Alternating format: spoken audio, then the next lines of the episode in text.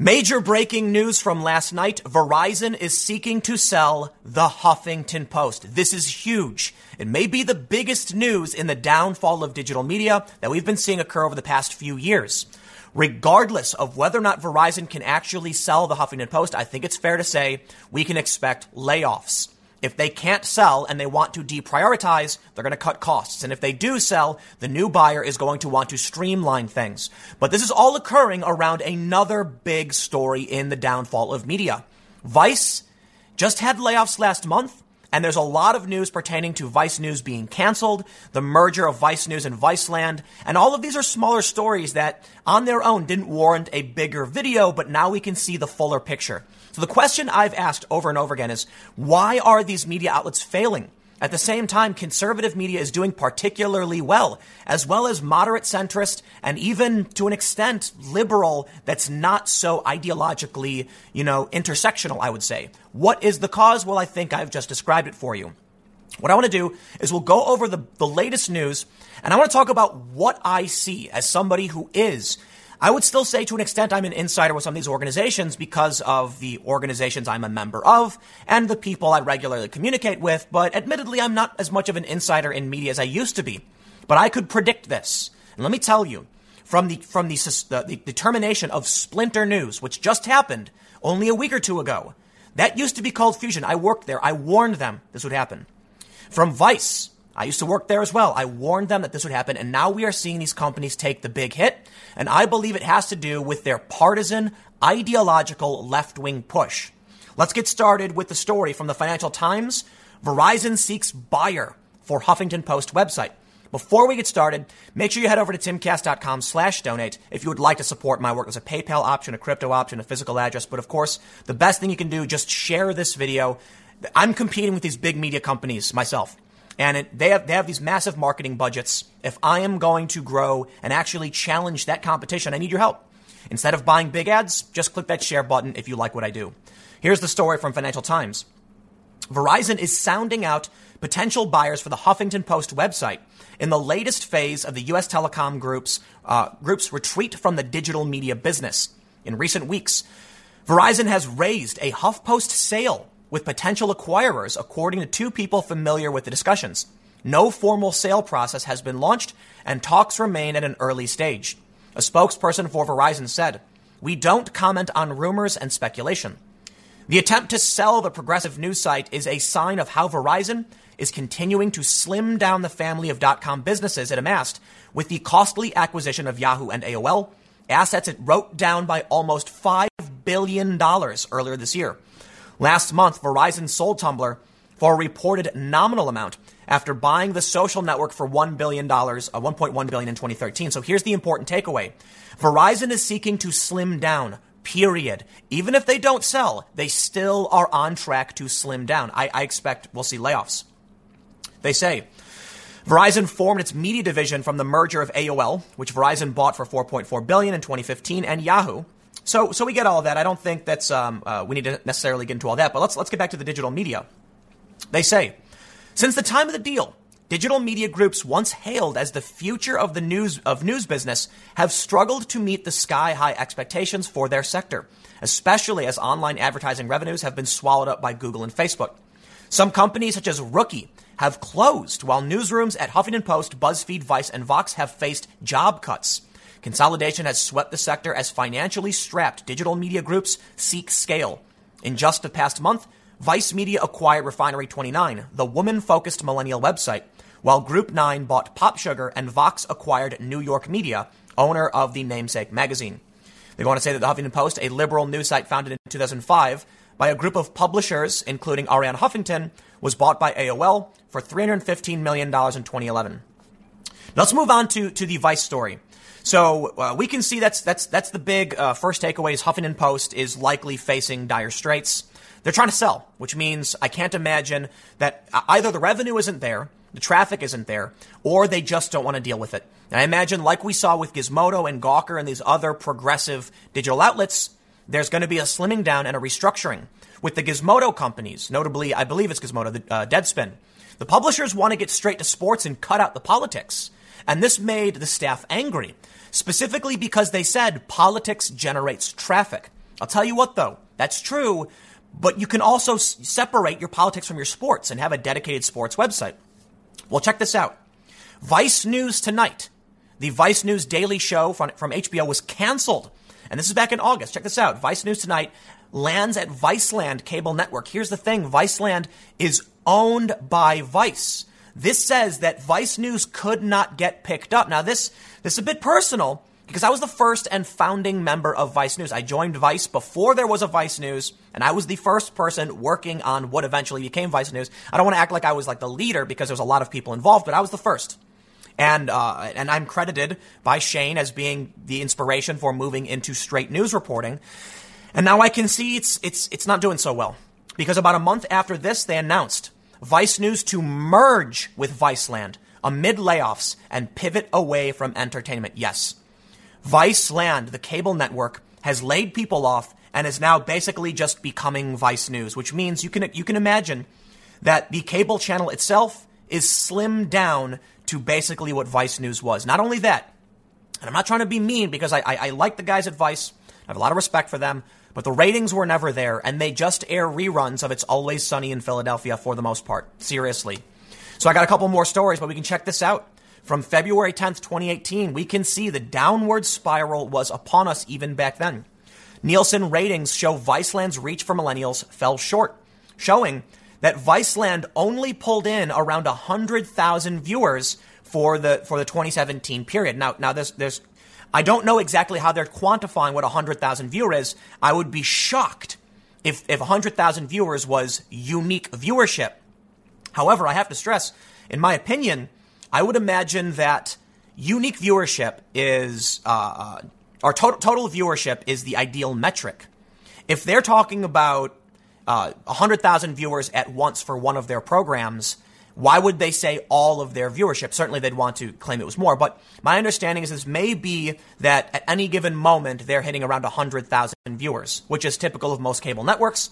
It may be lower, and they mention that A&E gets around 1 million viewers over the same period, but I, but I have to stress, when you say viewers, we, at least on the internet, we don't refer to concurrent viewership because I have 42 million viewers over the past 30 days for my channels. I wouldn't want to make that seem like it was less. In terms of unique viewership, meaning a, a unique individual and how many videos they've watched, it's around, I think, six or so million. So it's, it's much less. The average person watches around eight to 10 videos. But let's move on because here, here's the question I had. And I'm sure many of you are wondering, great, we've, we've, we've seen these companies are taking major hits. They're on the decline. Well, as I've stated before, I believe this heavily, heavily has to do with the idea of getting woke and going broke. I know you may have heard me make this, uh, uh, this, this comment before and tell the story, but listen, you know, I worked for these companies.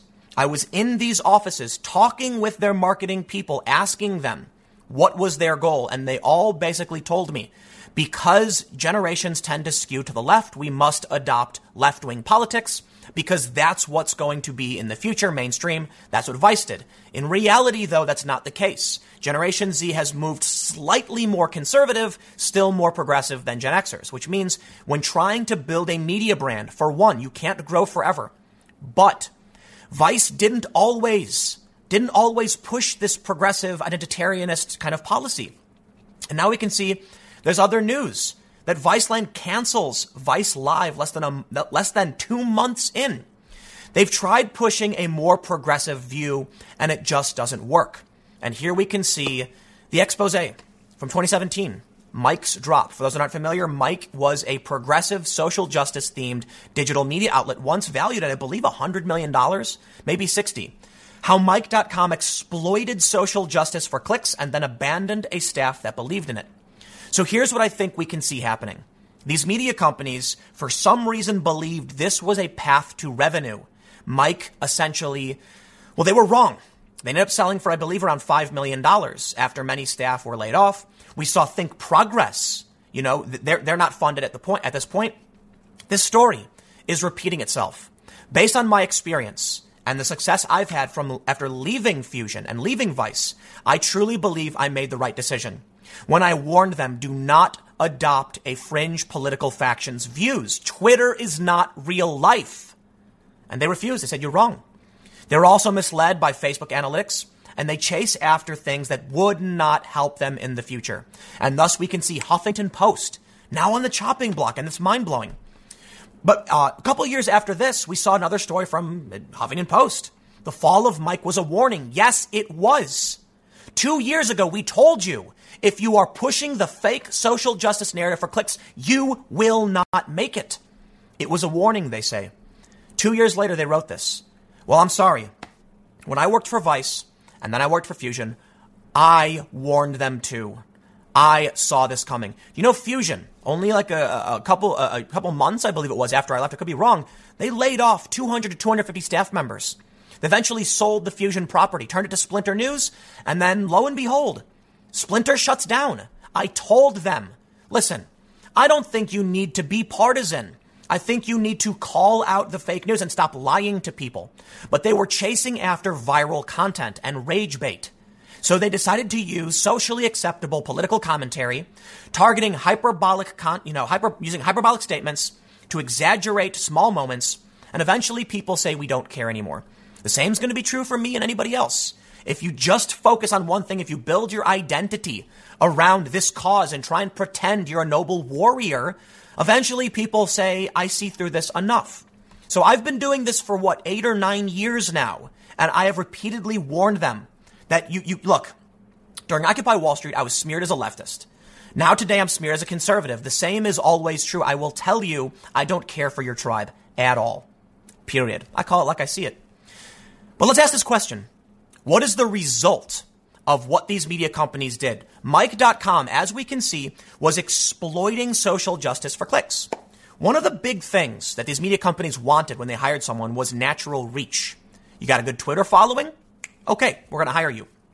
This resulted in many people desperately trying to generate followers so they could be more appealing in a media market. Recently, I'm not, not going to pull up, there's uh, leaked DMs that I'm not going to claim are true or not. Just, you know, I saw them and I don't have it in front of me showing that there is a particular social justice writer saying, listen, I got to pay my bills, essentially. You know, if they're going to pay me, I'm going to write what they want me to write. And that's what we saw years ago with Mic. It's what I was seeing within these companies. They were chasing after revenue because they're for profit businesses. I understand why they do that. But in the end, they have done a few things. By creating this class of social justice writers, and then we can look to this right here from Medium. Who are Twitter's verified users? A deep dive into more than 100,000 of social media's giant top, uh, uh, social media giants' top users shows that journalists and sports figures dominate the platform. This is from 2015, and it probably hasn't been updated. You know, it's been several years, so I'm using old sources. But back then, 25% of verified Twitter users were journalists. It makes sense. Twitter is an excellent platform for up to date information. But what happens then when you have companies that are employing social justice activists to exploit them for clicks? The journalist class then starts spiraling around ideas of social justice. And as I've showed before, the, ne- the LexisNexis analytics, where you can see a major spike around the beginning of 2010 in all of these social justice terms. Yes, people were interested at first, but they have, they have scraped the bottom of the barrel so hard, they're pulling up wood chips. Let's move on from here. Check this out. Twitter is not America. A new Pew study finds a gulf between the general population and Twitter users. That's right. It skews liberal. They say, according to Pew, 42% of sampled users had a college degree versus 31% for U.S. adults. They say that Twitter users are statistically younger, wealthier, and more politically liberal than the general population. What do you think you get then when you have a media industry that prioritizes the amount of followers you have to get a job? When you have Twitter, which is mostly uh, uh, journalists as it is, you're going to find that in urban centers where people are typically liberal, Companies will typically run by li- be run by progressives, liberals, and leftists. They're going to look for people who have prominent followings, which means these people who are being who are being considered the social justice activists to be exploited are going to want followers. They're going to push social justice rhetoric to get those followers, and the companies are going to hire them to exploit them, thus creating a large class of a far left identitarian political sect that the Democrats then view as being mainstream when they are not. They're not. We've seen it time and time again. It's just not the case that, uh, you know, uh, the, the, Americans do not believe in this stuff for the most part. And it's one of the reasons Donald Trump wins because the political correctness and the ideology was off putting to so many people. I mean, take a look at Bill Maher. But now we can take it, t- take it one step further and move on to a year or so later. This is from a year ago. Twitter is so liberal that its conservative employees, quote, don't feel safe to express their opinions, says CEO Jack Dorsey. I don't think that's fair or right, Dorsey says. I find it fascinating that when I cite mainstream and left leaning digital sources with this information, they tell me that I'm pushing a conspiracy theory, the critics. I, I, don't know what you want me to cite, man. I'm citing you guys, okay? I have people, you know, they'll make claims about me saying that it's a conservative talking point. I'm like, but the story literally originated with, for one, the outline is not conservative, but the story about uh, bias was in 2016 from Gizmodo. And you have Recode saying basically the same thing. We, we, we know. But you know what? Don't let that get in the way of, of the battle that's going on in media. And, it, and, it, and it's bad. In the end, I think I can show you something. I'll show you one more bit of data that wraps all of this together. Social justice narratives are being exploited. People are being told you need a social media following, or it's greatly beneficial if you have a following because they believe you can then tweet out the articles and get more traffic. Take a look at this.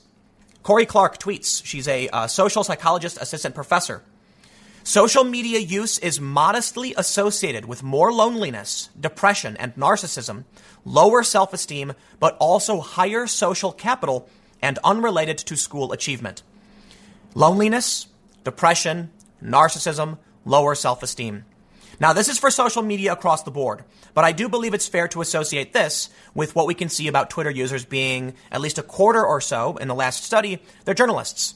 So you have journalists who are rather narcissistic, rather arrogant. Not all of, not, not, not all of them. They're politically motivated to be social justice activists because that's where the money is at. Think about it. Let me tell you something, man. I know a lot of journalists who I was shocked to see now pushing the social justice rhetoric until they finally snapped. And the reason for it was when companies like Mic were saying, this is what we want, interviewing people and exploiting that, Regular journalists weren't getting hired. Some capitulated and said, oh, yeah, yeah, yeah, I'm all for that. I'm all for that. Not me. I quit. I quit years before it got this bad.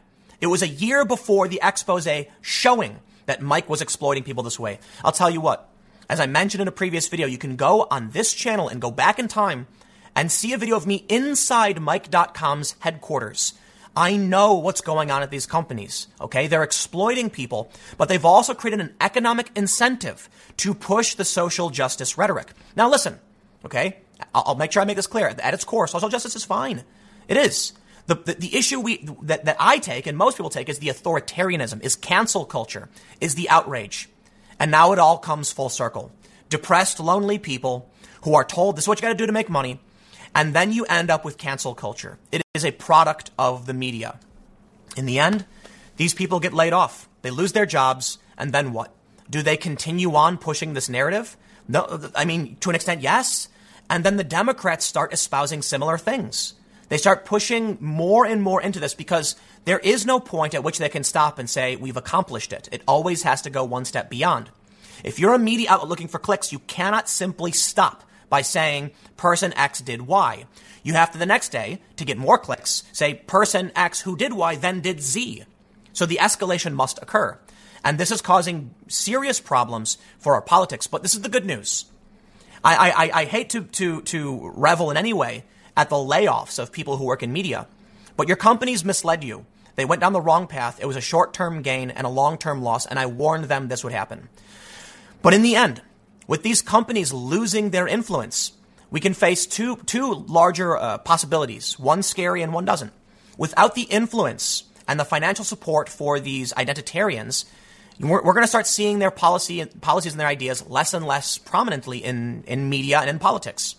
The other, the other uh, danger I see is that over the past decade, with the embedding of this narrative in our political system, it may now be permanently dug in. That scares me. Hopefully, the waning of the influence here results in this rhetoric drying up. Now, I will say this. My, my outlet Subverse is doing particularly well. Um, my, me personally, on my, my accounts and everything, I'm doing particularly well, especially with your support. Greatly appreciated. We're expanding. We're looking for an office. We're looking to hire people. We've got reporters now around the world on the ground, some of which are progressives, are leftists. But interestingly, I think when the jobs that start emerging, you know, listen, I will not tolerate lies, smears, you know, false framing, none of that. I'm, I'm absolutely willing to hire anybody regardless of their politics. I don't care, so long as you're willing to be honest. And that's going to have an impact. Hopefully, this, regardless of whether or not this cancel culture, outrage, wokeness, or whatever is embedded, you know, permanently. Hopefully, because I'm simultaneous, like while while they're doing bad, simultaneously I'm doing better. Hopefully, the people I hire can counteract the more extreme and authoritarian narratives that have emerged due to the exploitation of this political, you know, ideology for money. Listen, you look at my political compass test, you can see that, yeah, I'm on the left. My concern is, is, is just very, very easily this. It was complete exploitation. They were lying to all of us. They don't care. They just want money and they will, they will strip mine anyone and anything to get it. In the end, I see a corrupt media growing. Now, now, now some of it's on the decline for sure. And it's not all journalism. Like very, very obviously, I'm citing the Financial Times and Deadline and, and Tube Filter and Outline. I use this media. I seriously don't think literally every journalist everywhere is bad. I'm saying there is a sickness. Fortunately, now it is waning and being called out. And hopefully that continues. And hopefully, as more of you watch my content and we do better, we can bring back real objectivity, fact checking, independent fact checking departments. We can bring that back to journalism. But it's tough because politics is a vicious beast and the people on the left in politics need to win. And there was an advantage here. There was an advantage in this. They used it and they'll still use it today. And of course, don't be surprised when they start smearing me as a bunch of things I am not simply for calling out violence and censorship and the manipulation of social justice for clicks. I'll leave it there. Stick around. Next segment's coming up at 6 p.m. at youtube.com slash timcast. I will see you all then. There was a story I covered the other day that was particularly absurd and quite offensive to fans of Tulsi Gabbard when Hillary Clinton suggested that Tulsi was being groomed by the Russians. Now, many of you may have seen the response from Tulsi Gabbard the other day because it went insanely viral, getting 66,000 retweets and being the subject of many news reports this morning, including this one. But Tulsi actually has another fuller response when asked about what's going on, and we'll get to that. But I want to mention not only did Tulsi Gabbard nuke Hillary Clinton from orbit with this tweet, and it is epic and amazing, but it's around the same time that a report has come out showing major violations with Hillary Clinton and her email server. Clinton is not just facing one nuke from Gabbard, but another following the investigation into her server. So let's do this. First, I definitely have to do the WWE style drama that is the flame war on Twitter, and boy, are people angry. Check this out. Tulsi Gabbard. She responded to Hillary Clinton by saying, Great, thank you, Hillary Clinton. You, the queen of warmongers, embodiment of corruption, and personification of the rot that has sickened the Democratic Party for so long, have finally come out from behind the curtain. From the day I announced my candidacy, there has been a concerted campaign to destroy my reputation. We wondered who was behind it and why. Now we know. It was always you, through your proxies and powerful allies in the corporate media and war machine, afraid of the threat I pose. It's now clear that this primary is between you and me. Don't cowardly hide behind your proxies. Join the race directly. Now, there are some some uh, uh, pundits who are like, she really thinks the primary race is between her and Hillary. No, I did not see it that way. I really don't think Tulsi is trying to claim that she's going to be challenging Hillary for the nomination. I think what she's saying is that the controversy, as the context asserts, the campaign to destroy her reputation in the primary is between her and Hillary and not the proxies in media who are pushing it. I thought that was kind of obvious, but hey man, I get it. Context is irrelevant. People take everything literally and they're going to interpret it in the exact way that fits their worldview. So you know what? Fine. I'm doing the same thing. But that's, I think that makes the most sense. She's saying, Hillary Clinton, you are smearing me. It's clear that this is between you and me. So why don't you run? I thought that context was, was, was clear. Well, this went viral. And here's what I love. There are a lot of people who are calling Tulsi a white supremacist. Oh, please. If she is, then so is Ilhan Omar for the same reason. So don't play these stupid games, okay? But you also have, I, I love this one. They were like, how was Tulsi Gabbard able to get 20,000 retweets so quickly when even the president with millions and tens of millions of followers couldn't do it? I saw all of these things popping up where everyone's like, ah, that proves it. The Russian bots are propping up Tulsi Gabbard. And it's like, dude, have you ever stopped to think that you, the pro Hillary neoliberal corporatists, live in a tiny bubble where, look, I'll tell you this right now the progressives, like the far left, the conservatives, the far right, like literally everything around the political compass will cheer when you take down Hillary Clinton. They're, they're, they're, you know, it's the democratization of uh, communication. It's allowed for other parts of the political spectrum to speak up and be heard. And that's why we're seeing this conflict in the Democratic Party. Listen, the Democratic Party is the corporate establishment and the far left predominantly. But Tulsi does represent something very important, particularly to me. The more, I, I don't want to say she's a centrist. She's certainly not. She's very progressive, but she's sane and not overly ideological when it comes to the intersectionality stuff or policy. She's talked about regular old liberal positions, things that we're trying to accomplish that we haven't yet done, or things that we want to protect. It's not always about pushing and advancing things because you have to realize this. One of the problems I have, the, have, have with the Democrats is every single time they're like, okay, we did this, now let's do it again, but more. It's like, wait, wait, wait, wait, listen. So we did Obamacare, right? And that was supposed to be this great thing that we got to protect. But now they're saying healthcare is broken on the debate stage. It's not, it's not working. It's like, whoa, whoa, whoa, whoa, whoa, whoa, whoa, whoa. Here's the thing, man. Just because, like, so, so here's what, what confuses me.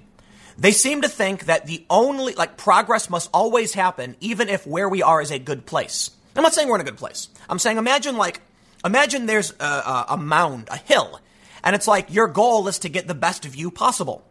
The way I see politics right now is that we're, we're arguing over which way to go, and we're kind of on top of the hill going back and forth. And, and then we finally manage to sit on one spot slightly to the, to the left of center of that hill. And now the Democrats are still saying, no, no, no, no, go more left, go further left. And I'm like, but wait, okay? This happy medium is probably the best place we're at. Not all the time. I'm not saying healthcare is perfect. I'm saying, why is it that we can accomplish something and say that was great and then they come out and say now let's do even you know, go even further it's like no maybe we're in the good spot that's what's never considered so the, the point i'm saying is you know tulsi represents protecting certain ideals that we've accomplished or haven't yet accomplished that we want to protect. And that's the regular liberal position. Because here's the thing. I tell you what. Outside of that crony establishment weird media sphere with hillary clinton weird for sure nobody likes war. Newsflash. And, and, and, that's, and that's what's so crazy is like I can point to Trump immediately and say, Saudi Arabia, look, man, you want to talk about the good things Trump, Trump is doing with Syria? We can talk about whether it made sense, whether it was smart. Tulsi's been a bit critical. I'm, I'm in favor of getting our troops out of there. It makes no sense. And, the, and, and, and all of this nonsense, okay? But you can't simultaneously put troops in Saudi Arabia. I'm sorry, okay? I'm sorry. You can't do that. But let's move on. Because Tulsi did respond, okay? She was asked about it in an interview, apparently. Gabbard on Clinton attack, she knows she can't control me. That's right. And that's what I love about Tulsi Gabbard. I do. When she took down Kamala Harris, they screamed, Russian bots are propping up this Tulsi. No, dude, no. It's called, listen, centrists are being erased from the political conversation. And that's why it's so funny when everyone says Tim Pool's conservative. Clearly not. Did you guys know that I just did a political compass test? I recorded the whole thing, explained all of my positions, and guess what? Social libertarian. Okay? I'm almost a communist in the libertarian sense. What that basically means is, you know what my choice kind of lifestyle would be? Hippies on a farm. And I've done it before. I got a big house in Miami and me and a bunch of my friends hung out and we had our own like space.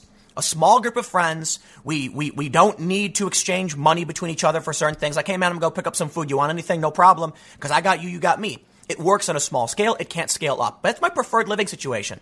I'd love to live on like a, you know, a bunch of friends and, and my family, just chilling and being responsible for ourselves. But I realize it's not politically, it's not political reality. And so that moves me back towards the liberal space in terms of what policies we need to enact, because I recognize we live in a society. But that's why I like Tulsi Gabbard, because she, she, she slams these establishment cronies who pretend to care about you. Let's be real. All of these people who are talking about, we need to support a woman of color. It's like, dude, they want to accuse me of being a conservative and, and, and, all these things because centrists are being wiped out. But it's not just, like, they, they call Hillary Clinton a centrist. She's not. She's a corporatist. She's whatever you want to call it. She's an establishment status quoist. Okay? I like certain things we have. I think we got to be moderate and calm about it. And Tulsi speaks to that. And she also speaks to the anger we feel that the establishment is lying to us. So when she calls out Hillary Clinton as the personification of rot, I get it, man. Look, it's an emotional satisfaction. Doesn't really accomplish anything. And I do feel like incivility is not the right way forward. But I'll tell you what, there, I understand that, you know, There's a big difference between the emotional satisfaction of Antifa going around and bashing skulls and breaking windows and the emotional satisfaction of finally somebody in, in politics saying enough and calling it out. And I tell you, this is why people like Bernie and Trump. It's called populism. It's called speaking to the people. Elitism. And, I, and I'll tell you this Tucker Carlson said something about elitism, elitism, is a good thing. We want the elites to be in charge, right? No, that's incorrect. Tucker. Okay, I don't think Tucker's a bad guy. I, I, I agree with him on a lot of things. I think he's fairly uh, moderate in a lot of ways. But I think what he meant to say is that we want a meritocratic system, not elite. Elitism implies those who simply have power should rule arbitrarily. I disagree. Tulsi is someone who has earned her status, and she's done it with great things. It's, it's, it, you want you want to argue that, you know, people like me with a big platform, people like Tulsi who's in politics are elites. Fine. But elitism would also imply that somebody who is born to wealth can simply rule over the, the lower class. Not fine. Meritocracy is different. We, we do want a system where the talented can rise up and help lead those that, you know, they, they, can, sh- they can shine a light and show the way. And that includes people with great physical ability, great artistic ability, great um, political ability, phys- uh, uh, uh mental ability, et cetera, et cetera. You know, the people who are truly good can help pave the way for those who come next, and not everyone is going to be the best of the best. So, so anyway, let me read. Tulsi says, Hillary Clinton is labeling me as a foreign agent and traitor, smearing and undermining my campaign both directly herself and indirectly through her proxies, Gabbard said in a Friday night interview with CBS News. The reason why she's doing this is because she knows that she can't control me. She knows that she's not going to be able to manipulate me if I'm elected president to be able to continue these warmongering policies that she has championed. Spot on. Absolutely. Do you remember on the debate stage when Hillary Clinton was talking about the possibility of war? And, and, and you had a general actually say, if you enter a no fly zone in Syria, you are declaring war on Russia. And she didn't care. And Trump was like, what? Why would we do that? We don't want war. We want to be, we want to be allies with other nations. I fully understand there's a world stage. And, and, and in the end, the U.S. is competing with China and Russia. And so you have these people in intelligence and you have the establishment Democrats who are very much like, we can't pull out of Syria because the U.S. needs its influence overseas in these countries to stop expansion of our, of our enemies or rivals. You know what, man? That, that is not how I play civilization, the game, okay? I do not go and invade foreign territory to prevent my enemies. I do better within my own borders and with my, within my own realm of influence and focus on technology development and creating a healthy and happy population. That's the way I view the world. I understand that that's, that's what many people see in Trump, and I can respect that. But when Trump sends troops to Saudi Arabia and talks about doing weapons deals with them while they're bombing Yemen because it's going to bolster our economy, I don't think he's being forthright. I think he's definitely not in the establishment position of like Hillary Clinton. We, we want to invade Syria, build this pipeline, you know, and then uh, offset Russia's monopoly. We're at war with Russia, whatever all that nonsense is. But I, but I do think Trump will still is still willing to play the war game in the Middle East. You cannot deny that sending troops to Saudi Arabia is the opposite of what Trump has been talking about. We do not, we should not be doing this. Look, man, we we want to sell weapons to Saudi Arabia. I don't like that, but I do recognize it's enterprise, there's a customer, and I think the war machine is bad. But admittedly, I have to say, I don't know what Saudi Arabia's deals with Yemen, other than they're committing what I would say to be violations of international law. Not an expert. So I'll be opposed to that. But it's very different than when you send our own soldiers there. So uh, she says, the reason why she's doing this is because she knows she can't control me. She's no, uh, all right, I read that already. This is a message to every veteran in the country who has put their life on the line to serve our country, to every single American who believes strongly that we must end this long-standing foreign policy of being the world's police and waging these regime change wars, which is really the legacy of Hillary Clinton. Then we are traitors to the nation that we love, said Gabbard, who is a veteran. This is despicable on so many levels. I'm going to say this to Hillary. How dare you? Okay? I, I did not serve in the armed forces. I have tremendous respect for those who did. I have family members who did. I'm not going to act like it's some great he- heroic feat to, to enlist because I know many people who did it because they needed a job.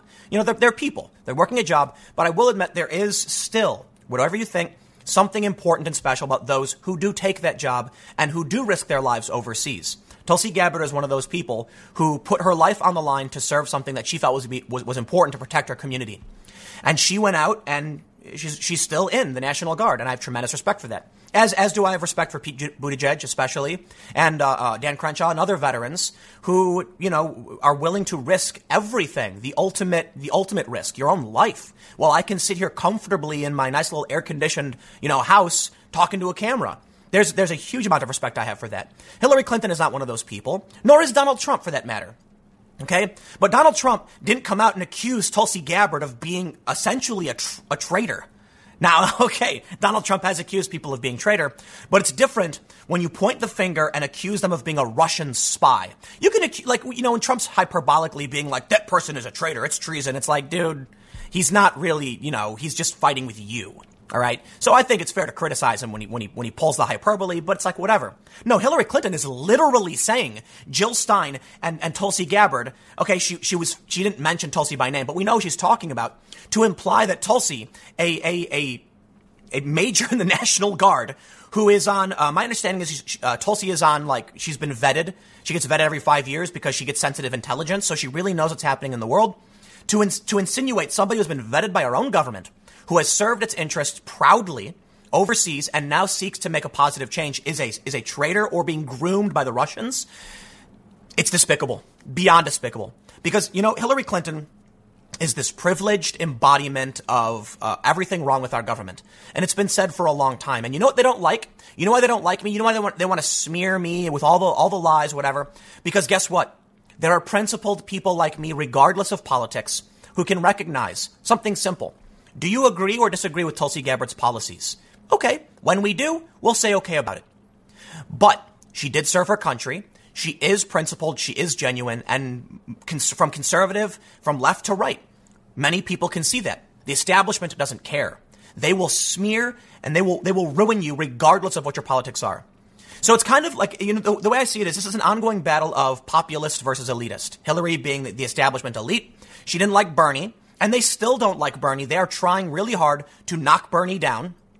And they don't like uh, Tulsi Gabbard or Donald Trump because these are the outsiders. These are the people emerging from uh, essentially this. The it's the internet. I got to admit, the internet has given a voice to the voiceless, and now we're seeing populism. They like to they like to claim that populism is the result of you know certain policies or immigration. No, no, no, no, no, because Tulsi Gabbard is a woman of color, and so I, I think it's hilarious then when all of these people in the establishment, neoliberal left or whatever, are like, she's a white supremacist and defend Hillary Clinton, it's like all of that stuff you said about, you know, women of color and, and, and supporting them means nothing. When they smear me in, in similar ways, it's like um, I'm literally actively doing what you're. It's it's it's just mind blowingly fake. It's all fake. It's the establishment recoiling. I'll tell you exactly what it is. It is the nobles atop their ivory tower aghast that the peasants below are revolting and demanding a real change. And they've propped up this businessman. And, and he's a crass, boorish old man. And the ivory tower is offended. Their, their, their delicate sensibilities are shocked by the words that Mr. Trump would say. And they're the likes of us down here on the ground too, shaking our heads going like, I see the people in the ivory tower, man, but Trump, I get it, right? Because we're all down here looking up at the establishment as well. But I, I, I, I look to an alternate leader. But in the end, it's, it's interesting. You know, people don't seem to understand what the left and right really is right now. And I've said it before, it, it, it doesn't really matter that much because it's really, there's so many weird divides in what's happening. It's hard to quantify. It's amorphous. Is it establishment versus anti-establishment? Is it authoritarian versus libertarian? Is it, is it conservative versus liberal? I don't know. Because you'll find across the spectrum, there are anti-establishment populist types from the far left to the moderate to the, to the far right. You've got conservatives who, who want a populist leader in Trump. You've got, you've got uh, uh, progressives who want a populist leader in Bernie. And you have moderates who want I, I, I, don't know if it's fair to say that she's populist, but I view I view Tulsi Gabbard as someone of the people with respectability principles, speaks honestly, and that's what I see. Kind of a more middle of the road regular person. Here's the problem: everybody wants to be put in some tribe. Okay. And so the left thinks anything that isn't on their side, establishment or otherwise, must be conservative. Well, I'm clearly not a conservative, you know, and I'm actively supporting a Democrat and they say it doesn't matter. And I don't get why it matters. I really don't. I don't care what you call me. I stopped caring a long time ago. You know what, man? I really, I'm just over it. You know, but, you know, I will say this though. There's a reason why I say I'm not because I'm not. I, I, I, It's, it's, it's, it's insane when someone says, you know, they, they try and accuse me of being right wing or whatever. And I'm like, but I'm literally in favor of all of these left wing policies. I just don't like your awful, awful, you know, neo neoliberal lady who and, and your identitarianism. Like, how does that make sense? Anyway, I didn't get to the email thing, um, but I'll do. I'll, I, I, I, we'll see what happens. I'll read into this, and we can talk about the emails. Interesting story, but there's a lot of news today. It's there's, there's a lot there's a lot going on. So stick around. Next segment will be coming up at 1 p.m. on this channel, and I will see you all then. I gotta give credit to CNN and Van Jones for calling it out. It's refreshing. Seriously, Van Jones blasts Hillary Clinton saying she's playing a very dangerous game going after Tulsi Gabbard. Thank you. Not only that, CNN's Erin Burnett, bravo, much respect, incredible, coming out and calling it a conspiracy theory straight up. Seriously, seriously, Thank you to Van Jones and CNN. And I'm surprised I'd say that. I'm very critical of CNN, especially with these Veritas leaks. But at least, at least they can give us this. And I always want to make sure we stress this, okay? Tell your friends. If someone does the right thing, give them the respect they deserve for doing it. Encourage people to be better. CNN nailed it. Erin Burnett opened a segment tonight looking at Hillary Clinton, quote, pushing her own Russia conspiracy theory. Thank you about Congresswoman Tulsi Gabbard. Now, this is a follow up to the video I did early in the morning, and there's a lot of, of fallout over this. For one, I don't want to say the name, but there's a particular, a particularly uh, controversial figure now trending nationwide thanks to Hillary Clinton, and that's not the kind of thing we need to be focusing on. Okay, you want to push Russia conspiracy nonsense? I will tell you something very simply as to why so many people on the right, moderates, and independents are, are sitting here looking at Tulsi and cheering because we are sick of the Russian bot nonsense conspiracy. Sick of it. Okay? I am a moderate leftist. Actually, I mean, I gotta be honest. You go look at my political compass test I did yesterday on this channel, and I lay out every single response to the questions, and it puts me as a social libertarian. I'm far left on the political, you know, I, I don't know how you describe it, but at least that's where they put me. Then my only thing is I'm rather anti-authoritarian, very, very much so. And so that puts me in an awkward position where it's hard to like demand with a pitchfork someone have all their income taxed. And so I'm much more of a hippie, right? Hippie libertarian type. Sit on a farm with my, with my buddies, with flowers. You know what I'm saying? Anyway, here's the point. When something bad happens, in the establishment. Hillary Clinton, for example, stealing what happened, stealing the, the, nomination from Bernie Sanders. I got angry. I spoke up. I said, How dare you? And they pointed the finger at me and said, Russia. Wait, wait, what? They pointed the finger at Jill Stein, Russia. Did you know in 2016 at the RNC, there was almost no protest of Trump, but the DNC had major protests with like a thousand plus people trying to jump the barricades and break in? No protest at the RNC. Why? Because Trump, for all of his character defects, for all of the, the, the things I think he done that are egregiously stupid. N- namely, you're not you're, never going to convince me to defend choosing Trump Doral for the G7. Just never going to happen. And they say he's doing it at cost. No way, no dice. You're never going to get me to defend sending troops to Saudi Arabia. And I'm not going to. I'm not going to play that game. I rag on him all the time. But I'll tell you this. There is a, a bit of sympathy and understanding between people in my position who like Tulsi Gabbard and Andrew Yang, for instance, being smeared as alt right or Russians. And Van Jones lays it out, and I just got to stress CNN calling it a conspiracy theory. Thank you for saying it. Thank you for saying it. Seriously. Van Jones with an amazing quote. Check this out. He said, If you're concerned about disinformation, that is what just happened. Just throw out some information, disinformation, smear somebody. She is Hillary Clinton. She's a legend. She's going to be in the history books. She's a former nominee for our party and she just came out against a sitting U.S. Congresswoman, a decorated war veteran, and somebody who's running for the nomination of our party with a complete smear and no facts. Van Jones, respect. Stand up, drop the mic, clap, everything about what you just said. F- full respect. Tulsi is a decorated war veteran. She deserves our respect, not our. Not, not, I'm not to say our smears. I would never, never I, I disagree with Dan Crenshaw. I'd love to see a, a, a conversation between Crenshaw and Gabbard. They disagree, but I have tremendous respect and I respect their opinions. I disagree with Buttigieg and, and Crenshaw on the war issue, and I agree with Tulsi, but I gotta admit, I defer to the three of them. Okay? But I think Tulsi, who has access to a lot of the sensitive information, being on the committees she's on, I trust and respect her. And I gotta tell you what, guys, my policy positions lean left. But you take a look at what's going on in the Democratic Party and its authoritarianism. It's this. This embodies everything that has made me so sick and tired of the left. and they say my politics aren't liberal. No, I tell you what, you are lying. Okay. And we know you're lying. You stole the nomination from Bernie Sanders. For whatever reason, Bernie went on the debate stage and said ridiculous identitarian nonsense. And Bernie, I've soured on Bernie quite a bit. But, but Tulsi, she's still close to, and, and, and, and her character and her personality are exactly what I think we need in this country. And, and, and here's the big difference. You know, us, like uh, uh, little people, the people not in the club, we disagree with each other. And, and boy, do, do, do sometimes uh, do, do the sour words fly. You know, the Trump, the, the diehard Trump supporters do not like Tulsi. You know, they'll cheer for her, you know, nuking Hillary from orbit, but they will slam her political, you know, her policies and her positions, and they'll post memes and they'll mock her. And I'm totally okay with that. I com- I totally fine with that. I, I absolutely have no problem with people commenting and, and poking fun at me for my political positions. And I think that's actually what I like about it. That why is it that we're able to honestly discuss what we think and feel? That I was able to sit down with Glenn Beck and we disagreed, and boy, howdy. And we, we shook our hands at the end and we were like, hey, you know, he's, he's a good guy. Yeah, we disagree. Um, that's, that's normal for adults. Check this out. He went on to say more. Uh, just incredible, incredible, Van Jones, incredible. He said, Tulsi Gabbard, I believe this was this was uh, Van Jones. They're saying so. Here's the quote: Tulsi Gabbard was picked out by the Democratic Party and put at the top of the DNC. They thought she was going to be their golden girl. Jones continued.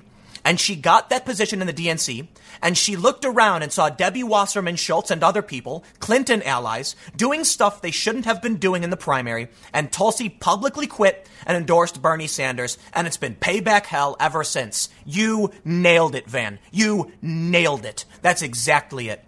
The, the, the, the, there, there is an emotional satisfaction in seeing Tulsi slam them. There is an emotional satisfaction in finally CNN calling out the conspiracy trash Okay? The Trump supporters went through it, and the Tulsi supporters are going through it now. So we get it. We get it. I want to have a real conversation about uh, about policy proposals, about why I think Trump should not be reelected, but I respect the opinions of those who do. I have friends who i am like, I have no idea how you could think that. And, and, and what are we supposed to do? Are we supposed to hate each other? No. I, I just can't, I just can't stand everything going on right now in politics because the establishment media types, the identitarian whacknuts, want us to be enemies. They want us to hate. Ellen DeGeneres sitting down with George W. Bush saying that they were friends. And it wasn't the moderates, conservatives, or disaffected liberals who were outraged. I, I laughed and I'm, what else is new? I said Ellen doesn't have to pretend to be friends with the guy because the reality was she just happened to have been sitting next to him. But we can be polite. We don't have to hate each other. And not only that, no, no, no, I'll stop. You can't hate me and I can hate you, but we agree to be like, that hate shouldn't go beyond just bad feelings. Right? When, when, you, when you show up and scream in someone's face, when you attack people, you've crossed the line. There are so many people in this country that I think are just wrong and distasteful, and I will express my opinion about it. And there are many Trump supporters who I think are willing to cover up for bad things Trump, Trump does and, and, and provide excuses for him. I get it. But that's politics. In the end, if I can sit down with you and we can argue that, we're, we're, we're winning. Right? I recently did a conversation with Sam Seder. We disagree on a lot. We, we, I probably agree more with him uh, on a lot of issues than I do with, with Trump supporters on most things. But admittedly, I'm, you know, a rather moderate, independent type leaning somewhat to the left. So my politics, you know, I, I have some positions I agree with conservatives on. Like, for what I, look, man, I don't, I don't understand we got to a point where free speech, anti-authoritarianism is becoming a right-wing position. That's insane to me. But uh, let's, let's read a, bit, read a little bit more. Van Jones remarked, It's getting kind of hot, before reiterating, I'm telling you, Hillary Clinton is playing a very dangerous game. I do not want someone of her stature to legitimate these attacks against anybody. If you've got real evidence, come forward with it. But if you're just going to smear people casually on podcasts, you are playing right into the Russians' hands. Van now pointing the finger at Hillary. Yeah, dude. Check out this op ed from the New York Times. Why are Democrats jilting GOP voters who want to like them? Dude, dude, full stop, New York Times. Why are they jilting me? I voted for Obama. I want, I, I want an alternative. I want a pro choice anti death penalty candidate. Okay? That's what I want. You won't give it to me. You won't give it to me. Uh, there's a lot of things uh, uh, that Tulsi pushes I don't agree with. And I admit, a lot of my positions, same as most people, become rather emotional. You know, um, the character of the individual and how they inspire us and make us feel is a substantial factor in whether or not someone would vote for somebody. I'll admit that it is a bit immature and ignorant. but I'm not going to act like I'm better than anybody else. When I see Tulsi Gabbard calling it like it is, challenging the system, the system that was cheating all of us, the 12 to 18 percent who were former Bernie supporters who went to Trump, that's the DNC's fault. It makes me angry. And I look at Tulsi, and she's somebody who's willing to sit down and say, I'm here for you too. And that's what a president should be. I don't, I don't agree with all of her policies. I agree with a lot of the core ones that I think are particularly important. War on drugs, literal wars, ending private prison or prison reform in general. Those are huge issues for me. And I've gone through a lot of her policy stuff and I'm, I'm like, yeah, I disagree with some of that. You know, she, she pushed a bill about reparations. I think that's, that's, that's damaging. And a lot of her fans were upset by it. But it, but in the end, you know, I admit, for me, I'm a, I'm a, a moderately learned individual, right? I read all the time.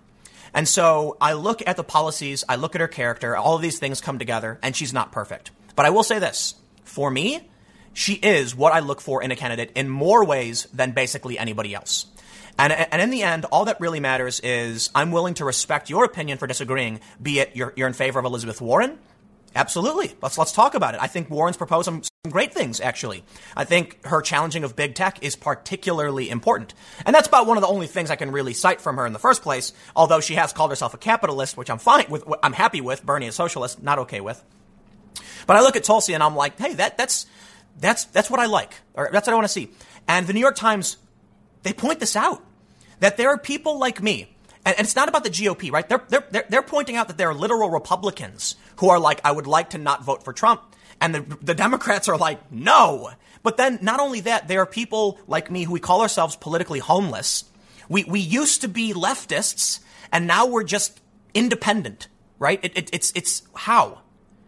and they won't even accept us. So when I come up and I say, I would like to vote for this, they say, you're a Russian bot. Okay, then. Okay.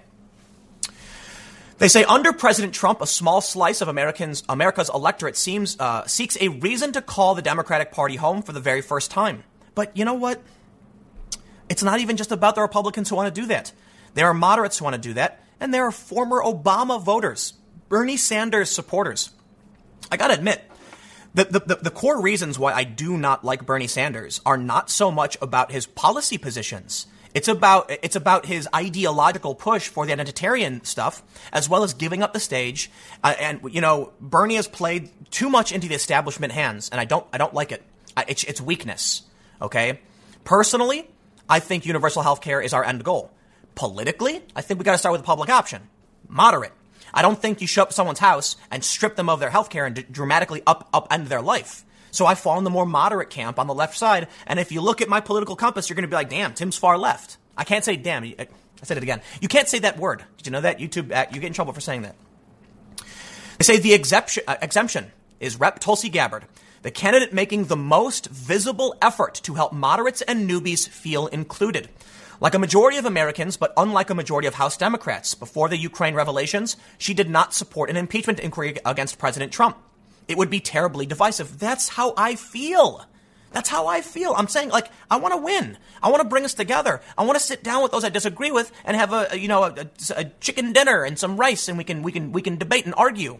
Okay, even if you have ridiculous views. And of course, they smear me for it, guilt by association. Why? Because I interviewed the alt right one time. Seriously because I'm willing to be like, can we talk to someone and change their views? Guess what? Literally what Tulsi did when she met with Assad and they call her a supporter. Oh, please, dude. And that's another reason why I, I really do respect and identify with Tulsi. Her willingness to meet with Assad and say, can we end this war? Donald Trump, his willingness to meet with Kim Jong Un, cross the DMZ, his willingness to have these conversations that are risky and they hate him for it. They hate him for it. My, my disagreements with Trump are, are not about his efforts to end conflict and war. No, it's more about him increasing that, you know, with like the Saudi Arabia stuff, which is new. But yeah, the Syria stuff, Yemen, I, you, you, you get it, right? We, we, don't need to go through this a, a, million times. But I look at Tulsi as somebody who it, it, she, she brings it up. That's why I was I was dismayed when she flipped for impeachment. Like, look, man, I get it. Fifty-two percent of people support impeachment now, according to aggregate polls. Fox News did a questionable poll because they oversampled Democrats. Whatever. The point is, the aggregate shows fifty-two percent. I don't care what the I don't care what the majority is. Okay, I don't care if 99% said we're doing X. If I disagree, I disagree. I will stand on my own two feet. And in this, I believe impeachment is a dangerous game and it is it is bad across the board for this country. Well, Tulsi said that. I will, I will uh, uh, give her credit for then calling out Democrats for using impeachment to fundraise and also saying that while she is supporting the inquiry, she was still critical of how they keep pushing, you know, the, the hyper partisan nature of focusing on impeachment. In the end, though, I think Tulsi supported it because she had to, because all of the Democrats do, like, you know, 90 whatever percent. And so she, uh, that, that's my opinion. So look, I'll, I'll, be the first to admit nobody's perfect. I'm not perfect. I can be emotional. And so when I look to a candidate like Tulsi, a lot of what I like about her and support is her, her, her charismatic behavior, her, the logic behind her decisions, as well as, yes, many of her core positions. Not all of them. Not all of them. But it really comes down to, you know, how does someone make you feel? There are certain candidates who have said things like Elizabeth Warren. She talks about big tech. I wouldn't support her. You know why? I don't trust her. I don't trust her as a person. And so there is a challenge in, in, in you know, how we're supposed to, you know, uh, figure out the right person to support. And the same is true for, for Trump and his supporters. A lot of Trump supporters, they, they, they listen to what Trump is saying and they, they take him, the saying was they take him seriously, but not literally. You know, so when Trump says something bombastic, they get it, man. He's a showman. He, he exaggerates. I understand that. And that's why I don't, that's probably one of the reasons I don't have TDS. Why I don't screech and scream and, and claw the walls. You're not going to get me t- to ever defend, you know, especially putting the G7 at Doral. And, and I can maybe talk about something later on. The point is, here's, here's what I want to do, okay? Here's what I want to do. I think it's very similar to what Tulsi wants to do. I want, I want to make sure we can sit down and have those Trump supporters understand us and we can understand them. I, I, I, I want to create a future where we know we disagree, but we respect each other. And I think I think I did that with, with Glenn Beck when we sat down. We agreed on a bunch of stuff. We disagreed on core issues that divide the left and the right. And I hope so, but I believe there was mutual respect there. You know, I, I think he was uh, articulate, calm, and, and, principled. And in the end, I think we have different uh, ethical frameworks that exist philosophically in our minds. When we realize that's the case, the only way we can move forward is to respect those we disagree with and figure out how to move forward. The Democrats today aren't doing that, and even the New York Times has this story. They're jilting GOP voters who want to like them. Dude, it's not just that. They're jilting for like technically current Democrats. So that's that's why I'm so enraged by how they smear Tulsi because it's like, dude, she is keeping me here with you, right? Democrats, listen. It, is Tulsi and Yang who have been very intelligent, reasonable, and compassionate.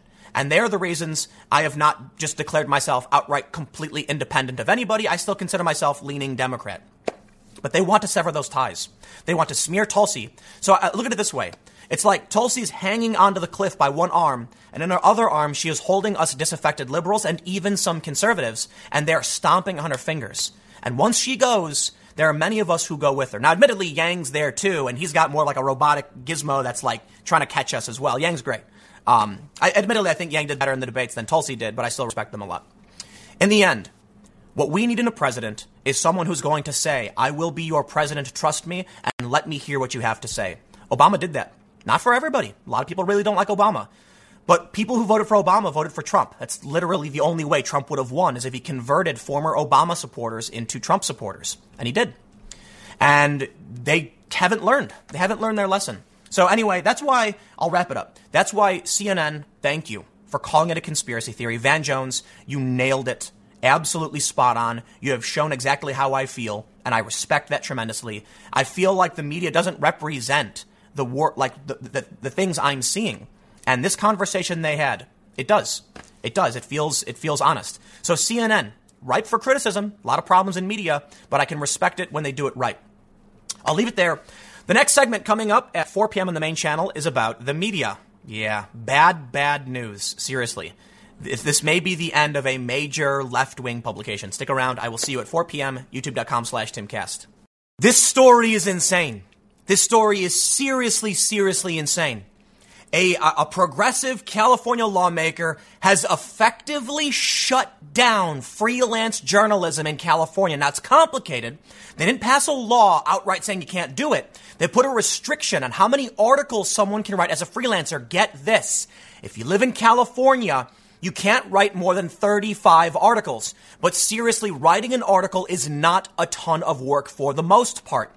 When you commission a freelancer and say, hey, we heard about, it, you know, Hillary Clinton and Tulsi Gabbard, dig it up, you know, four or 500 words, and we'll pay you X.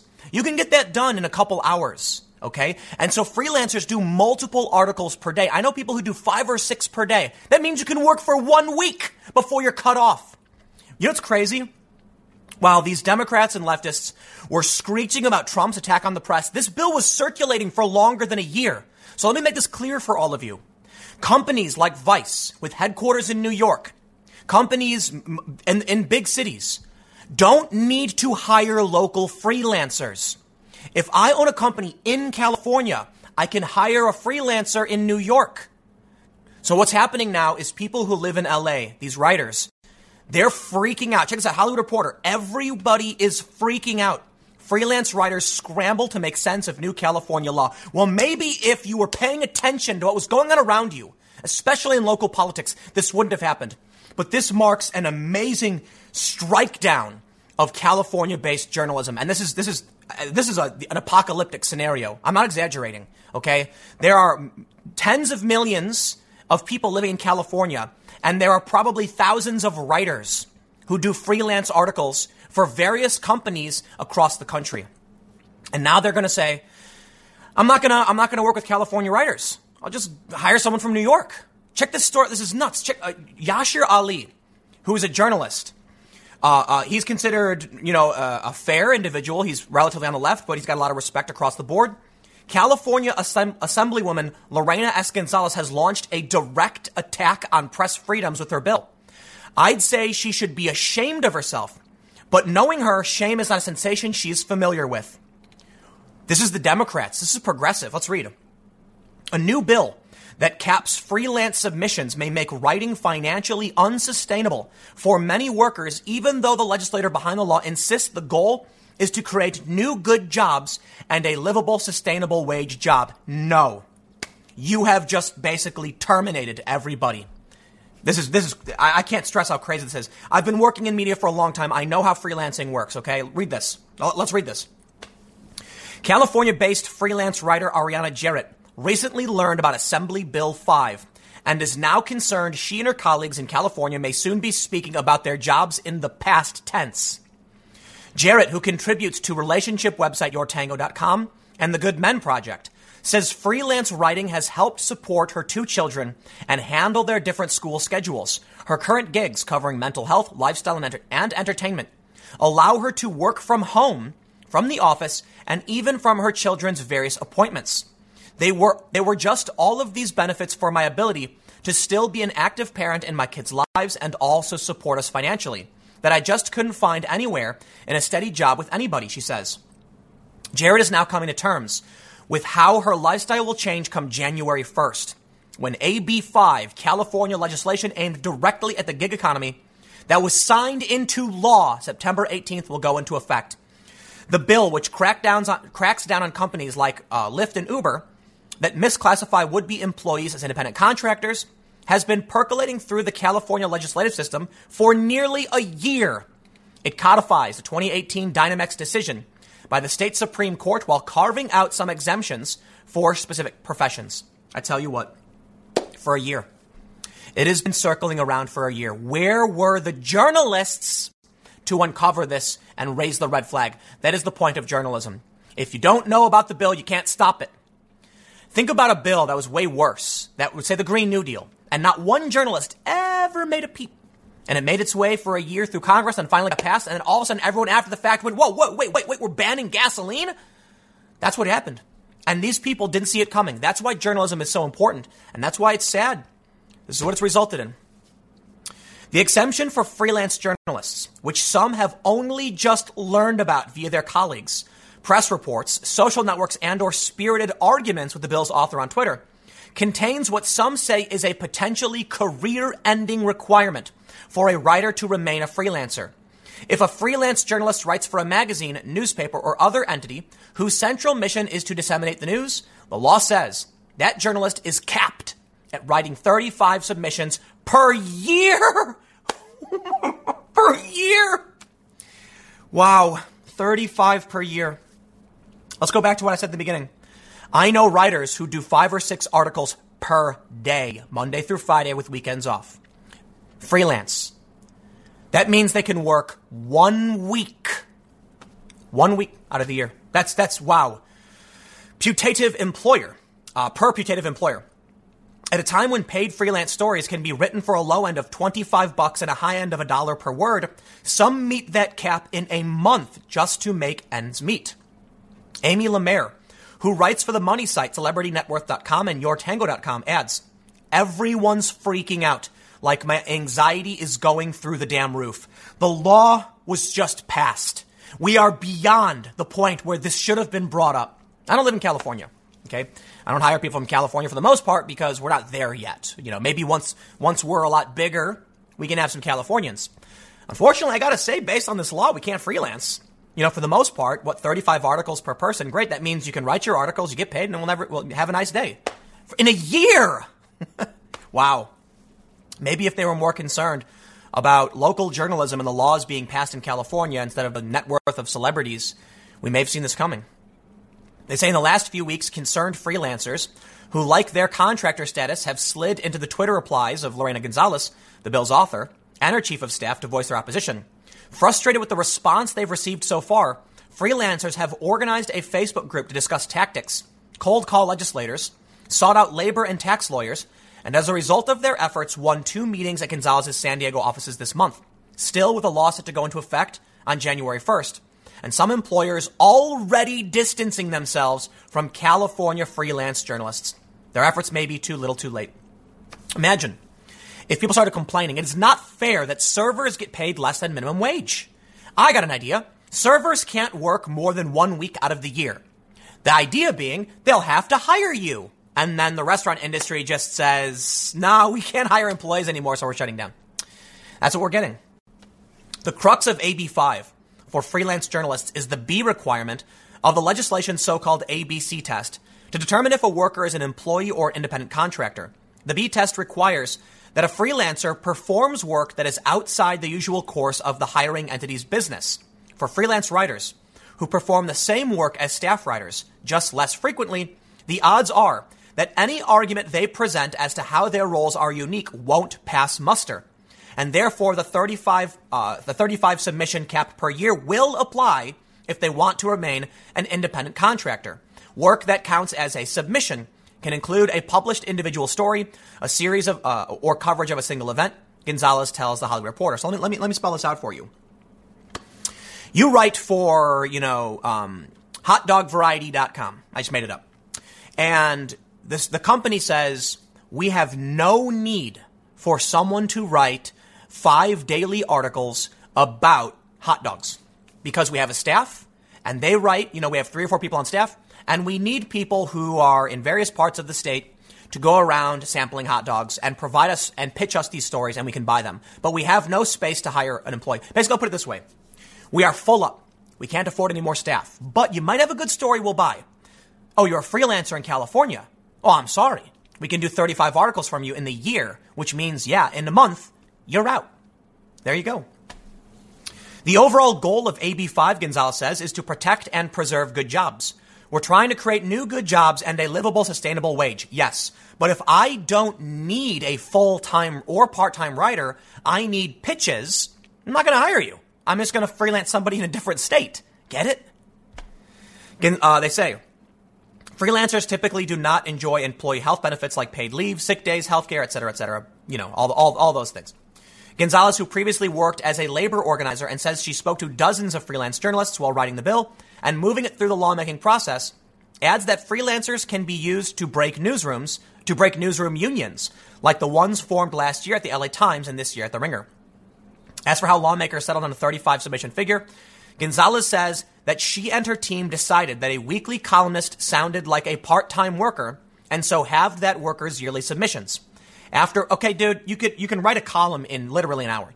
So you sit around throughout the week and you have a weekly column. Let's say New York Mag is like, hey, we want a, a piece from you, you know, a thousand words every week. Great.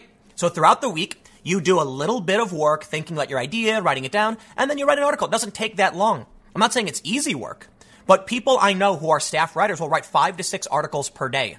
So a freelancer who's a weekly columnist is going, like you're, you're, you're essentially cutting them off. Labor experts and freelancers alike are skeptical that the desired outcome of AB5 that newsrooms will hire California based freelancers as part time and full time employees will be achieved in the short term. So here's the point I was making just, just a moment ago.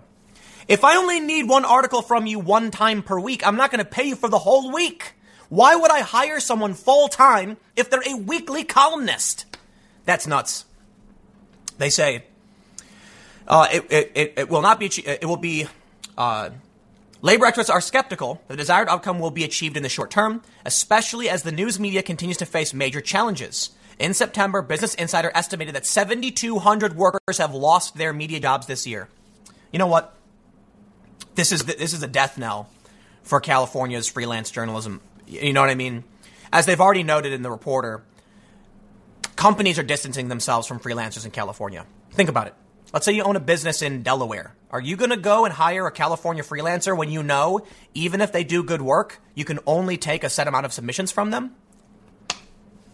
They say large California based uh, news media brands are still figuring out the logistics of how to comply with the law. Asked how he plans to handle the implementation of AB 5 next year, San Diego Union Tribune publisher and editor in chief Jeff Light says, We're in the process of sorting through the implications right now. Unfortunately, I suspect a number of freelancers will end up with less work from us as a result of the limit. I don't have anything more detailed than this at this point. Bill Nagel of the Chronicle says this was a poorly considered part of the law, likely based on a fundamental misunderstanding of why companies use freelancers. There are situations in which we cannot make a freelancer an employee, which inhibits our First Amendment rights as a publication. It also seems odd and problematic that broadcast freelancers are treated differently than their colleagues in print media. Unfortunately, AB5 will limit opportunities for some freelancers and silence a number of voices in the market. We will, of course, comply with the law. So there you go. You get the point. Man, this was, uh, uh, my understanding is this was a Democrat. This is a progressive who did this. Somebody said, uh, there was one comment saying, you know, what would, will this get the same amount of coverage as, say, if it was the other political party? And so my understanding is that Lorena Gonzalez, assemblywoman, standing up for Californians, progressive. I don't think she's a conservative. She's, uh, she's very much a Democrat. That's crazy. Well, freelance writers, write about it while you still can. Stick around. I got a couple more segments coming up in a few minutes, and I will see you all shortly. PewDiePie has been banned in China. According to the Epoch Times, popular YouTuber PewDiePie censored in China after posting video critical of regime. And PewDiePie made a really funny point. He said China is like that person who just can't take any criticism, so they block everybody on Twitter. Yeah. You know what I was thinking about this? I got a couple stories I want to go through. We'll start with the PewDiePie one. But what's going to happen if literally every Western media outlet simultaneously criticizes China? What are they going to do? Are they going to ban everybody? There was supposed to be this big move where bringing our, our products and content to China would result in them becoming more democratic. Instead, we've begun importing their censorship. Well, enough. How about now we have people with spines stand up and everyone collectively do it? And then the result will be China. Do you want to ban literally everything we talk about all the time and turn off the TV? Or do you want to accept that we can talk about it and you can be criticized? Pick one. It'll be interesting to see what happens. There was recently a thing at the NBA where some guy bought like 300 tickets and then filled all of the seats with people wearing, wearing shirts that said stand with Hong Kong. You can't ban everybody. Let's read this story about PewDiePie. Popular YouTube star PewDiePie was censored from China's largest online community after he took a stab at the Chinese regime's sensitivity about the ongoing Hong Kong protests, while mocking American companies that have curbed free speech to appease the regime. In a video on October 16th, PewDiePie, they say his real name, whatever, Felix Kjellberg, uh, took aim at the NBA and Blizzard Entertainment for putting profits over free speech in their handling of the Hong Kong issue.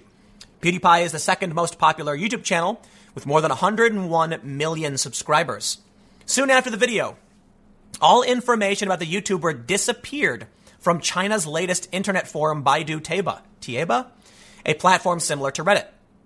The forum is hosted by Baidu, China's leading search engine. Someone from NBA tweets something saying, I support Hong Kong, and then NBA is like, oh God, we need Chinese money, so it just spirals out of control, Kjellberg said in the video. After Houston Rockets general manager Daryl Morey tweeted the message, stand with Hong Kong, yeah, yeah, yeah, I think most of us know what happened at this point. Morey quickly deleted the tweet. He later apologized for any hurt caused by the message, while the NBA issued a statement saying it was regrettable. Uh, and now apparently the NBA has come out and said, no, no, we're going to stand for free speech because they realized it's more offensive to your core audience to bend the knee to communist China. The gestures were not enough to fend off the swift backlash from China. All of the NBA's Chinese official partners suspended ties with the league, while the league's Chinese broadcast partners pulled airings of two exhibition games held in China. Obviously, China is like that one person on Twitter that can't take any criticism and just blocks everyone. There you go. Nailed it. NBA Commissioner Adam Silver later defended Morey's right to express his views on Hong Kong, but noted that it was not the league's job to regulate what players, employees, and team owners say.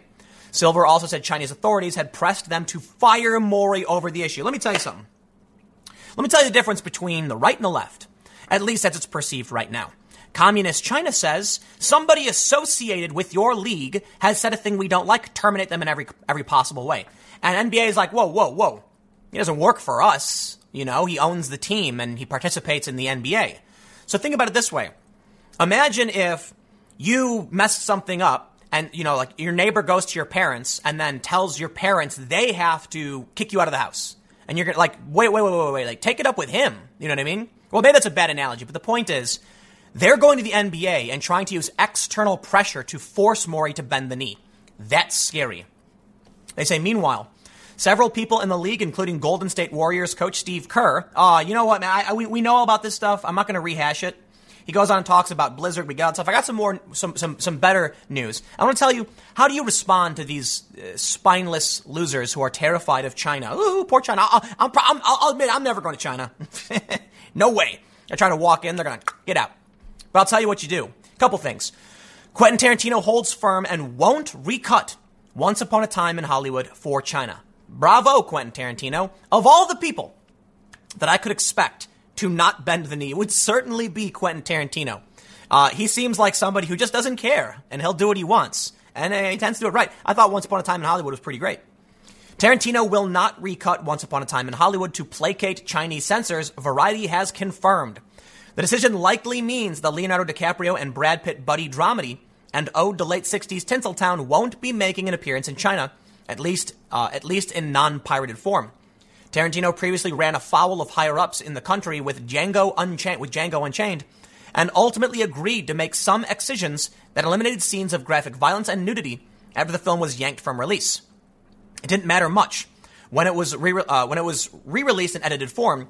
The film went on to flop in China, eking out 2.7 million, even as it grossed a mighty 425.4 million globally. Once Upon a Time, which boasts DiCaprio and uh, uh, DiCaprio, a favorite with Chinese audiences, is a lead role along with another A-lister Pitt. Many have fared better. Let me ask you something. Do people in China just not realize all this is happening? Like when PewDiePie gets purged, don't they sit there and say like, "Oh, PewDiePie's gone. Like now we have no idea what's happening." Like you can see it happening, right? You'd be upset by that, right? Man, could you imagine someone being like, "I watch PewDiePie every day. And he was banned," and then going, "Oh, oh well, praise China." Wait, wait, wait, wait. Hold on. No, no. Why? You're like you're allowed to live and experience and have an opinion. Hey, man. At least as an American, that's what we're supposed to believe. But let me tell you what. Check this out. South Park plays the go-go streaming field with bids approaching five hundred million dollars. Now you may be saying, Tim, what does this have to do with China?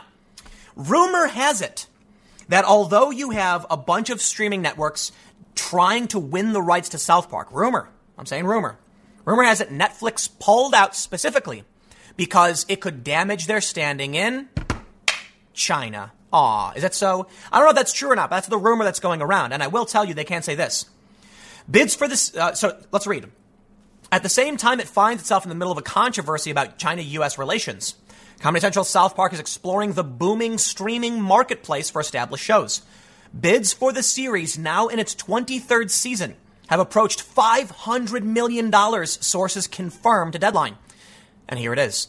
Netflix, interestingly, has dropped out of the bidding, according to people familiar with the situation. Now, the viral rumor was that Netflix dropped out because the banned in China episode, or, eh, okay, they, South Park did an episode criticizing China. China then banned South Park. If Netflix picks up South Park, China might say, we're going to block you too. I will, I will say this though. It's a rumor. I haven't confirmed it. It may be true. I don't know. It could also be possible that once the bid got to, you know, to $400 million, Netflix was like, nah, that's too much money. So I think a lot of people might want to attribute Netflix dropping out to China. And I think it's important to, you know, listen, I, I don't normally like talking about rumors, but I think this one was prominent enough. It was like the front page of Reddit that someone should point out. So far, all I've found is that it could possibly be Netflix just not having the money or not wanting to spend that much. They dropped out of the bidding when the number got too high. But it could be, it could be China. They say Hulu, however, which has had streaming rights to the show since 2014, is among several companies in the mix. Another active bidder is CBS. Sources tell Deadline. The company is about to merge with Viacom, the home of South Park, uh, the home of South Park linear airings and ad-supported streams. Subscription service CBS All Access, which has millions of subscribers, would be a logical destination for the show, given its status as a signature company property. Isn't that crazy how things have kind of evolved in this way? You know, CBS was always just regular old analog TV for me, not cable. Comedy Central was cable, but now South Park might find itself on a more mainstream network because of it. So they say. An episode of South Park banned in China this month took no prisoners in roasting the contradictory stance of the US of US entities including the NBA and Hollywood.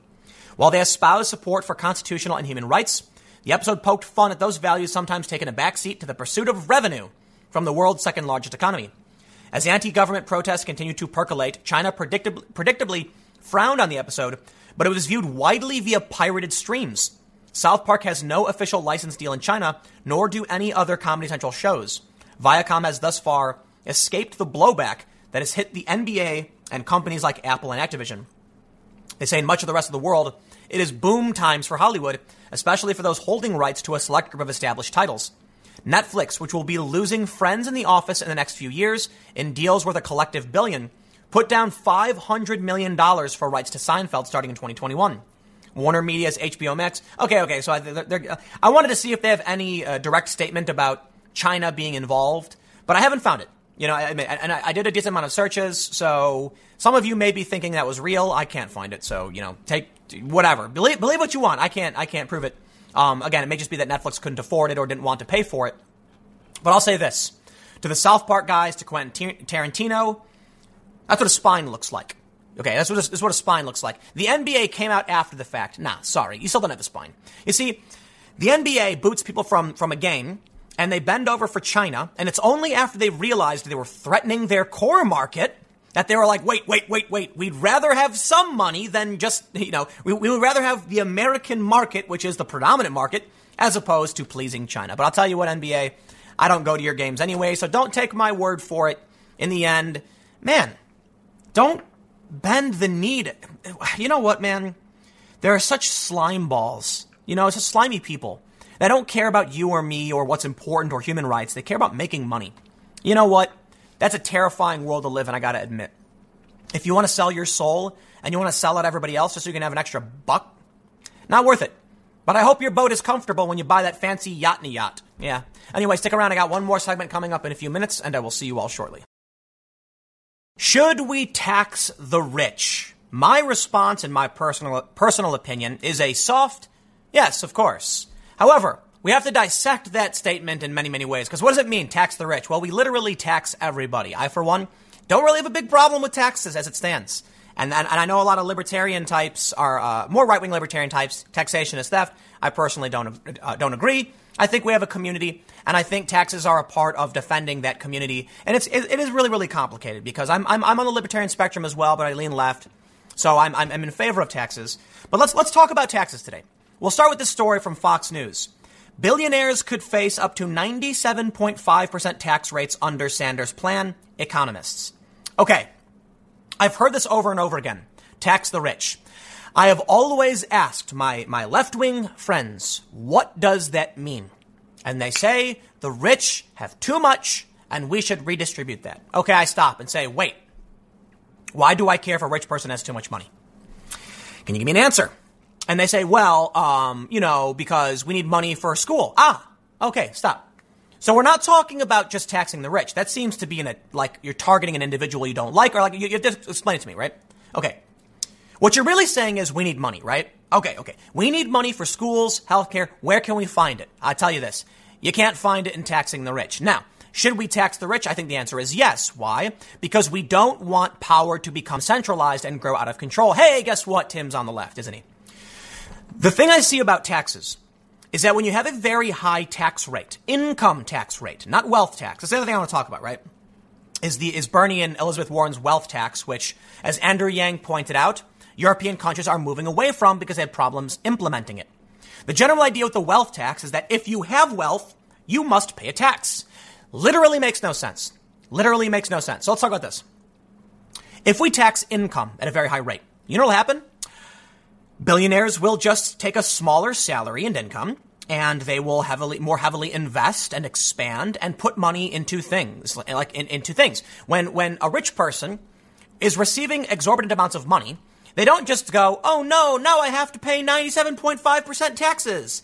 They go, if I make another million, I'm going to lose almost all of it to the government. What can I do with this million and take a tax write off? You see the point? This is better for the economy.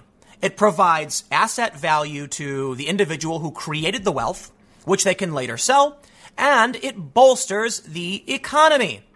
But when you do a wealth tax, you strip away that incentive. So let's have a conversation. I believe in taxing the rich. Okay. I believe we have to do specific things and we have to be careful about how it's implemented. And, and, and the purpose is for one, as I stated, decentralizing power, making sure we don't have, you know, people running amok, buying elections and doing crazy things. But more importantly, it's because when taxes go up for corporations, the corporations don't just sit there and go, oh, harumph, I say. We do have a lot of other problems to consider, though.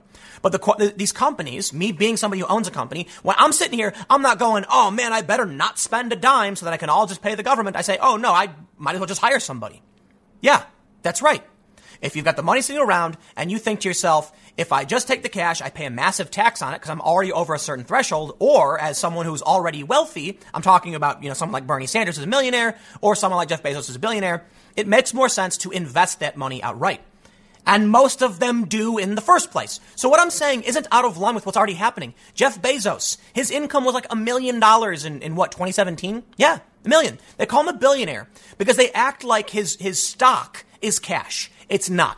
Okay? When he makes money, when he makes real money, he invests it to a certain point. His actual salary is like $86,000 a year. Yeah, that's less than some journalists, amazingly. So here's what ends up happening. When you have a higher tax bracket on income and certain kinds of, uh, uh, of, of investments, people like Jeff Bezos invest the money. Literally, what he's doing. He's not, he's not taking a billion dollars in cash. When you do a wealth tax and then say it doesn't matter, okay, Jeff Bezos, you're worth billions of dollars. You then put him in a position where he has to choose. You don't make enough money, and even if you make more, we're going to tax all that too. How is Jeff Bezos supposed to come up with a billion dollars to pay the small percentage of wealth tax for his $800 billion in wealth, or his, I'm sorry, his $130 billion in wealth. I did a video about, video about this before. And then the, the, the left said, Tim, duh, he'll just sell stock. Okay. You also realize that selling stock will reduce the value of that stock across the board. The plan makes no sense. Oh man, I can't believe it. Let, let's read the story. Fox News reports two economists at the University of California, Berkeley claim that billionaires could face a 97.5% average effective tax rate under Senator Bernie Sanders' plan, which would easily thump other Democrats running for president in 2020. Emmanuel Saez, one of the professors, told Bloomberg that with the wealth tax, you get directly at the stock instead of hitting the flow of income, making it a much more powerful deconcentration tool than income taxes. The report pointed out that Sanders has said the number of billionaires in the U.S. would be cut in half within 15 years under his plan. Why is that a good thing? I, I mean that literally. Why is it a good thing? If you're talking about needing money for programs, then what we need to do is create wealth. We need to generate revenue and increase wages for people. Just because someone is a billionaire because we uh, nebulously value a stock at a certain price doesn't mean they have money. Okay, let me let me explain something to you. Let's say I find a rock Okay? I'll, I'll explain how net worth works. Let's say I find a rock on the ground and I pick it up. What's that rock worth? Well, what can you sell it for? What if someone came up to you and said, I'll give you a dollar for that rock? Congratulations. Your rock is now worth one dollar. Let's say the rock is the only thing you own. Excuse me. Your net worth is a dollar. Let's say that person buys it for a dollar. Later, someone comes up and says, I would like that rock. Now you're probably thinking, who cares about a rock, man? Exactly my point. The object itself, object itself is irrelevant. Let's say Somebody walks up and says, I want that rock. The guy goes, No way, I bought it for a dollar. I'm not selling it. And the guy goes, I'll give you $2. Congratulations, your rock is now worth $2. This is how they, they, they sell assets like paintings. The value goes up because someone says, No way, I bought 50 million bucks, I'm not selling it. You know, and the value can go down if nobody wants to buy it. So it's an excellent store of value. Eventually, that rock gets traded around and the value keeps going up because people really do want that rock. Let's say somebody's finally got it. They bought it for five bucks. Now 10 people are all bidding, waving their hands. I'll give you 10. I'll give you 20. I'll give you 30. Finally, he sells it for 50 bucks. That rock is now valued at 50 bucks. But guess what? Bernie Sanders comes along and says, I see you've just bought a rock for 50 bucks. Okay. You got to pay a 10% wealth tax on that.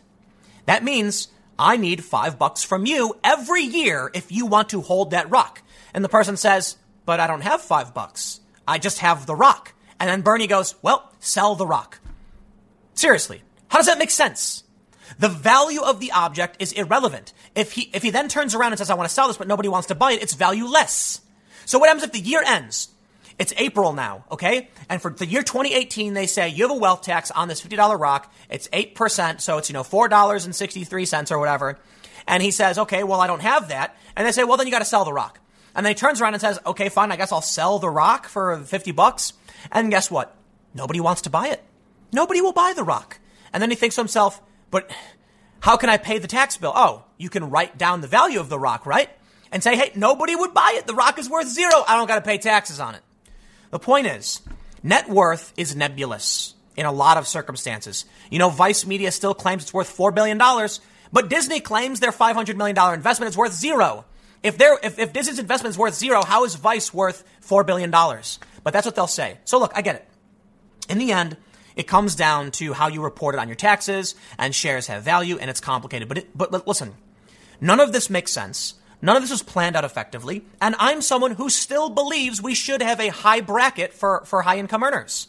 What Bernie is proposing and what Elizabeth Warren are proposing literally makes no sense.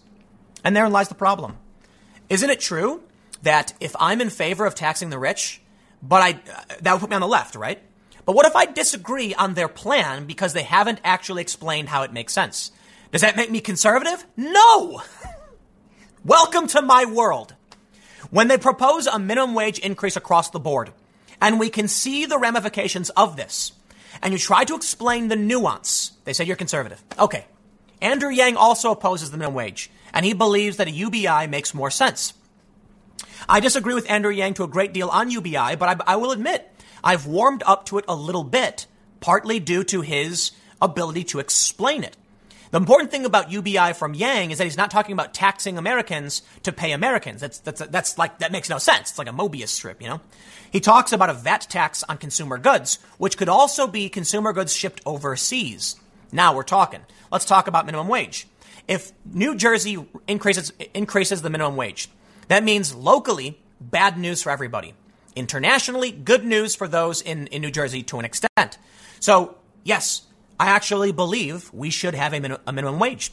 But I rag on it frequently for one, because the companies are lying when they implement it. Two, the Democrats seem to just blindly call for it, in my opinion, because they're manipulating us based on what we really want without implementing a sound plan.